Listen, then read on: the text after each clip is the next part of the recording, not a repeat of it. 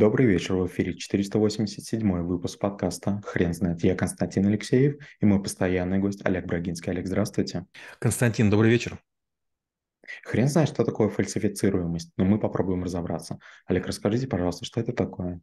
Фальсифицируемость или опровергаемость, или еще называют иногда а, критерий Поппера, это критерий научности, эмпирической или иной теории, претендующей на научность. Карл Поппер в 1935 году сформулировал критерий, согласно которому каждая теория, каждая наука имеет границы применимости. И если мы ее находим, наступает момент, наступает рубеж, э, Рубикон, после которого она не срабатывает, и это доказывает ее локальность применения.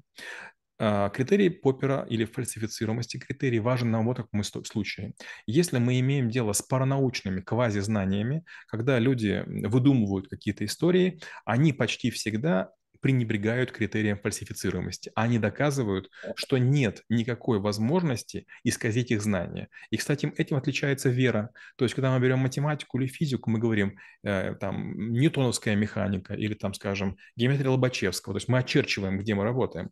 А вот с точки зрения веры, она всегда справедлива и, и, и правдива. Поэтому вот э, наука, она имеет границы, а вера или там какие-то домыслы их не имеют. Да, Олег, это очень интересно, и я задался таким больше риторическим вопросом, что если бы ученые пытались доказать наличие веры или, или э, Господа, то и применяли этот, этот, э, этот пример, э, получилось бы у них. Да, конечно, абсолютно. Смотрите, получается, что они создали бы гораздо более лучшего Бога, чем то, что делают, скажем, церковь. Церковь не наделяет Бога никакими качествами и свойствами, а ученые, понаблюдав мир, то есть результаты креационизма, то есть то, что создал наш Творец в специальном акте творения, они увидели бы, что он там в чем-то старался, в чем-то не очень. Вот знаете, есть такая интересная штука, а, например, киты. На самом деле киты – это животные, которые сходили туда и обратно. То есть мы жили в море, потом мы переселились на сушу, а потом некоторые животные решили, да ну его нафиг, и вернулись в море. Если мы глянем на лапы, на лапы китов, они очень похожи на наши. То есть они надели кожаные ласты и начали плавать. И получается а, вопрос, вот, э, может быть, всем нужно было плавать? В океане гораздо больше еды. В океане э, гигантские совершенно просторы. В океане не такая большая конкуренция. Получается, некоторые э, животные оказались мудрее или хитрее. Вопрос, это сделали они сами в ходе эволюции или это сделало какое-то великое существо? И тут возникает вопрос демаркации. Что мы можем приписать, скажем, Богу, а что мы можем китам приписать? Олег, вы не могли бы, пожалуйста, сказать, а, а фальсифицируемость, она подходит только научных теорий или можно применять а, этот аспект в жизни? Ну, конечно, желательно применять его в жизни. Представьте, вот вы пытаетесь... Вот знаете, интересная штука. А, я два слова ненавижу. Это система и универсальность. Универсальность, э, в моем понимании, звучит вот что. То есть то, что хорошо для некоторых множественных видов использования, плохо в каждом из них. Я только пример приведу. Помните, раньше были видеодвойки, телевизор с видеомагнитофоном. Если ломалось что-нибудь одно, второе было бесполезно. Зачем такая универсальность? И система. Например, есть система операционная. Если хотя бы один драйвер в ней плохой, то когда все схлопывается, вы лишаетесь доступа к своему гаджету.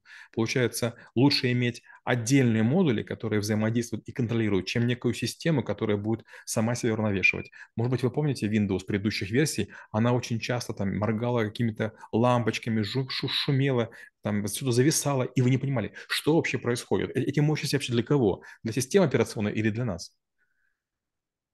Олег, вы не могли бы, пожалуйста, описать области применения? А, область применения очень, очень такая простая. Пример привожу. Я защищаю диссертацию, первую диссертацию техническую, и вдруг мне спрашивает мой научный руководитель, Олег, ты проверил критерии Поппера? Мол, для каких случаев работает твоя система искусственного интеллекта? Говорю, для всех. Он говорит, будь внимателен, попробуй, юриспруденция, здравоохранение, тык-пык-мык.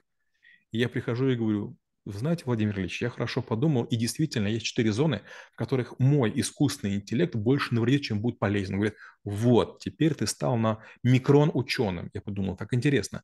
Получается, что вот принцип версифицируемости или фальсифицируемости. Докажи, что ты работаешь с этим фрагментом пространства и времени, и с этим не работаешь. Например, а является ли яйцо вкусным для человека? Да, является. Но, например, является ли любое яйцо вкусным для человека? Мы едим обычную яичницу, а в Камбодже едят яйца, в которых уже есть э, почти там сформированные кости. И когда вы видите, оно хрустит.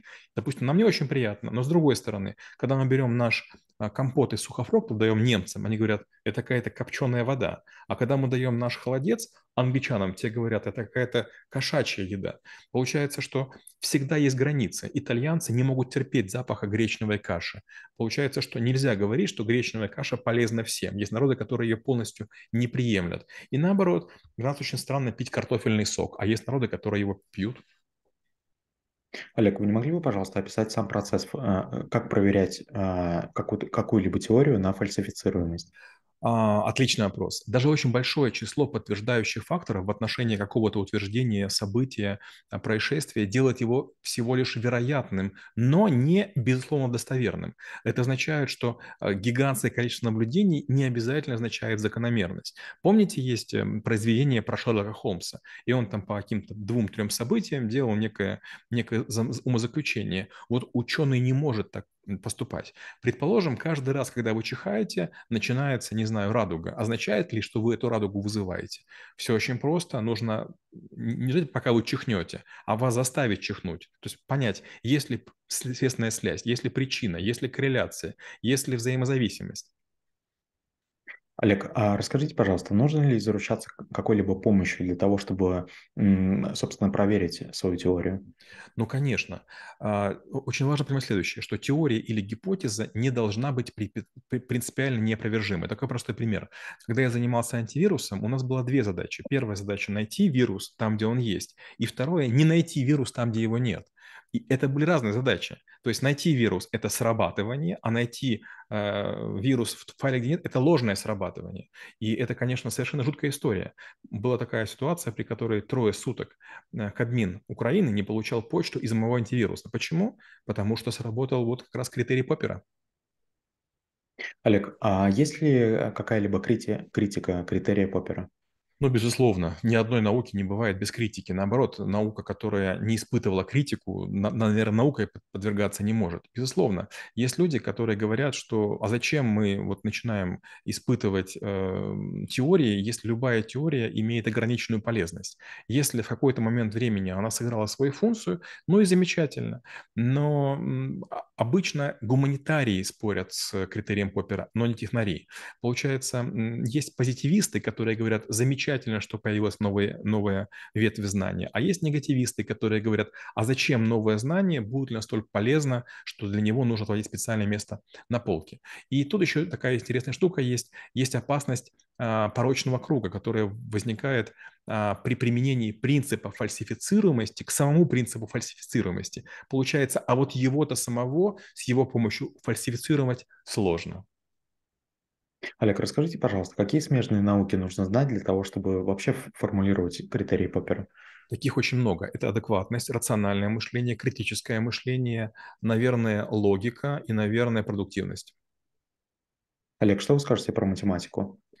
А, математика – это способ исчисления, это не наука в чистом виде. Математика является инструментом физики, химии и так далее. Математика, она создана бесспорной, она аморфна, она может соединить две табуретки и два апельсина в число 4, что будет неразумно. То есть, получается, математика – это а чистая логика, она поддерживает форму, но не содержание. Э, в обоих случаях есть формальная математика и формальная логика, и получается, она говорит, есть некие законы, соблюдая которые плюс здравый смысл, получишь правильный результат. Но вот здравость смысла ни математика, ни логика не определяет. То есть я правильно понимаю, что математика не нужна? А... Есть такой пример. А, наша Вселенная, она простирается влево и вправо на 2 миллиарда световых лет. Это больше, чем два футбольных поля. С точки зрения логики это идеально. Это же больше, чем два поля, верно. Но с другой стороны, два поля – это ничтожно малые, малые величины по отношению к тому, что мы нарисовали. Получается, что вот это и есть а, правильная форма, но содержание недостаточное для полновесного демонстрации факта вот величины размеров а, видимой части Вселенной. Олег, спасибо. Теперь на вопрос, что такое фальсифицируемость, будет трудно ответить. Хрен знает.